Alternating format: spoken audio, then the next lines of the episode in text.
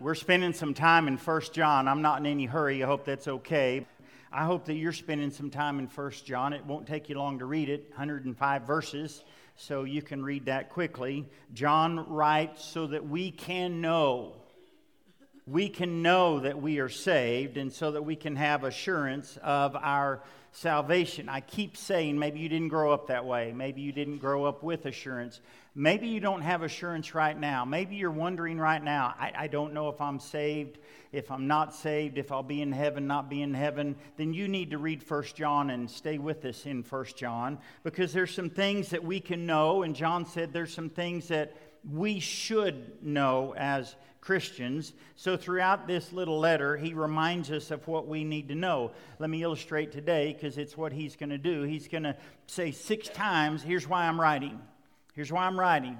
Here's why I'm writing. Here's why I'm writing. He wants to remind us. When our daughter Sydney was in high school running track and cross country, when when she would get her bag ready in the morning, I, I had a period that I would take some three by five cards and I would just write some motivational stuff, motivational quotes, some power of positive thinking, some scriptures, and I would just put those in her bag. Because I wanted to remind her of who she was. I wanted to remind her of the preparation that she had done. I wanted to fill her head with those thoughts. And I think that's why John's writing. So, six times he says, Here's why I'm writing. So you can find these in chapter 2. Here's the first one I write to you because, here's why he's writing. Your sins have been forgiven on account of his name. That's really a foundational truth in Christianity. You, you need to know that, that your sins have been forgiven. A Christian is not a person who's seeking forgiveness. A Christian is not a person who is hoping for forgiveness. A Christian is not a person who's uncertain of forgiveness. Christians should know that they are forgiven. But I know we struggle with that, and John knows we struggle with that. And so John says, That's why I'm writing. That's why I'm writing. I'm writing so that you know that your sins have been forgiven. Think about it. Why do you often struggle with assurance? Because you're not sure if your sins have been forgiven. Why do we often struggle with, I don't know if I'm going to heaven or not? because we're not sure if our sins have been forgiven. We've got sins in the past that we're just not sure that God can forgive. We think God can forgive some of them, but there's something that's hanging on in the past, a skeleton in the closet that you're thinking, I just don't know. I, I don't know. There's sins in the present that we're not sure God will forgive. So we struggle and we doubt and we wonder. So John says, here's one of the reasons I'm writing. I'm writing so that you will know that your sins have been forgiven. Maybe that's the only thing you need to hear today. Is that your sins have been forgiven. Maybe that's the reassurance that you need. Your sins have been forgiven. Your sins have been forgiven. Write that on a three by five card and put it on your fridge and put it at work and put it wherever you need to see it my sins have been forgiven. So John says the first thing you need to know is your sins have been forgiven. Whether you're 15 or 50 or 80, if you need that reminder, that's what John wants to tell us. The next reason, two times he says, I write to you because you've known him who's from the beginning. Verse 13, verse 14 says, You've known the Father. Why is that important? He said, I want to remind you that you know God. You know God. Why is that important? Because when you know God and you know that you have a relationship with God, and you know that you're in fellowship with God, he talked about that in chapter 1 because God wants to have fellowship with us. Then when you know those things, it's not a burden to follow God because you have a relationship with God. And it's not a burden to keep his commandments. He says, Here's why I'm writing. I write to you because you have overcome the evil one. He mentions that two times. You are victorious. When we become Christians, when we become Christ followers, we become victorious. Maybe that's what you need to hear today. Maybe that's the only thing you need to hear today is that you need to be reminded that you are victorious in Jesus Christ. Here's what Paul writes He says, Sin shall no longer be your master. You've been set free because we're victorious. Romans 8, we are more than conquerors through him who loved us. Here's what he writes in Colossians. He says, When you were spiritually dead because of your sins and because you were not free from the power of your sinful self, God made you alive with Christ and he forgave all our sins. He canceled the debt which listed all the rules we failed to follow. He took away that record with its rules and nailed it to the cross. God stripped the spiritual rulers and powers of their authority, and with the cross, He won the victory and showed the world that we were powerless. It reminds me of the song that we often sing When the enemy presses in hard, do not fear. The battle belongs to the Lord. Take courage, my friend. Your redemption is near. The battle belongs to the Lord. And we sing glory and honor and power and strength to the Lord. John wants us to know you don't have to live a defeated life. You can live a victorious life. So he says, That's why I'm writing. I'm writing because you need that reminder. Stick that on a three by five card, put it on your fridge, put it in your car, put it on your dashboard so that you have that reminder. Here's another reason. He says, I write to you because you are strong. Maybe you don't feel that way. Maybe on a day to day basis you feel weak and powerless, even though we need to know that we are strong. John wants us to know that as Christ followers, the, the reason we are victorious and the reason we can overcome and the reason that sin has no power over us and the reason that we're able to obey God and the reason we're able to love our brothers is because we've been given strength. We've been given strength. Here's what the psalmist writes I lift up my eyes to the hills. Where does my help come from? My help comes from the Lord, the maker of heaven and earth. Ephesians, finally, be strong in the Lord and in his mighty power. Philippians 4, I can do all things through Christ who gives me strength. Our strength doesn't come from us, our strength doesn't come from what we do, our strength comes from the Lord. So if you're feeling overwhelmed, if you're feeling burdened, if you're feeling beat down, if you're feeling exhausted, John says, Listen, that's why I'm writing. I'm writing because God has given you strength. Keeps going. I write to you because the Word of God lives in you. Wow. I want to remind you that the Word of God lives in you. Here's what Paul writes Let the Word of Christ dwell in you richly, live in you, inhabit in you stay in you, take up residence in you. Here's what the psalmist writes Blessed is the man, happy is the man who does not walk in the counsel of the wicked, or stand in the way of sinners, or sit in the seat of mockers, but his delight is in the law of the Lord, and on his law he meditates day and night. He's like a tree planted by streams of water. Here's what we read in Timothy from infancy, you've known the Holy Scriptures, which are able to make you wise for salvation. And all Scripture is God breathed and is useful. Spurgeon said, A Bible that is falling apart usually belongs to someone who isn't. So we need to be in the Word of God. Maybe you remember when you read about Jesus, when Jesus was baptized and the Holy Spirit led him out to the desert. And for 40 days, he was out in the desert. And after 40 days, Satan showed up to tempt Jesus.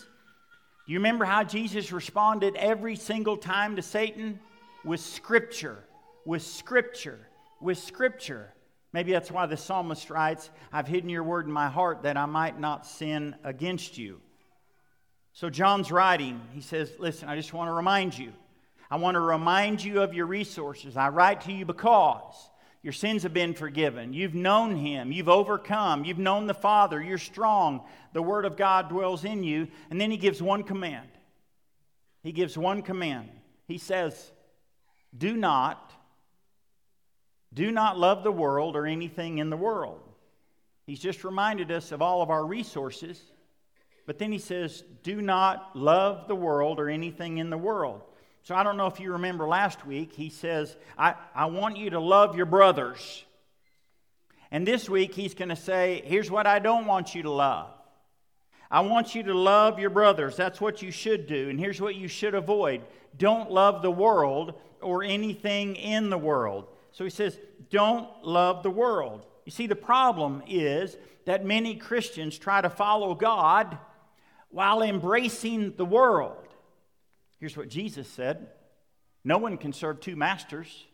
Either he will hate the one and love the other, or he will be devoted to the one and despise the other. You can't do both. You can't serve both. And so John says a clear choice has to be made. Either we love God and hate the world, or we love the world and we hate God. You can't do both.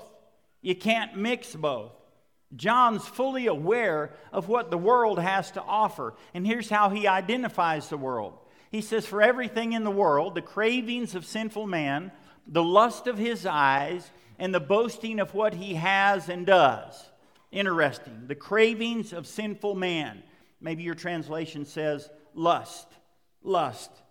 You know, God created us with certain desires. And there's nothing wrong with those desires as long as those desires don't control us.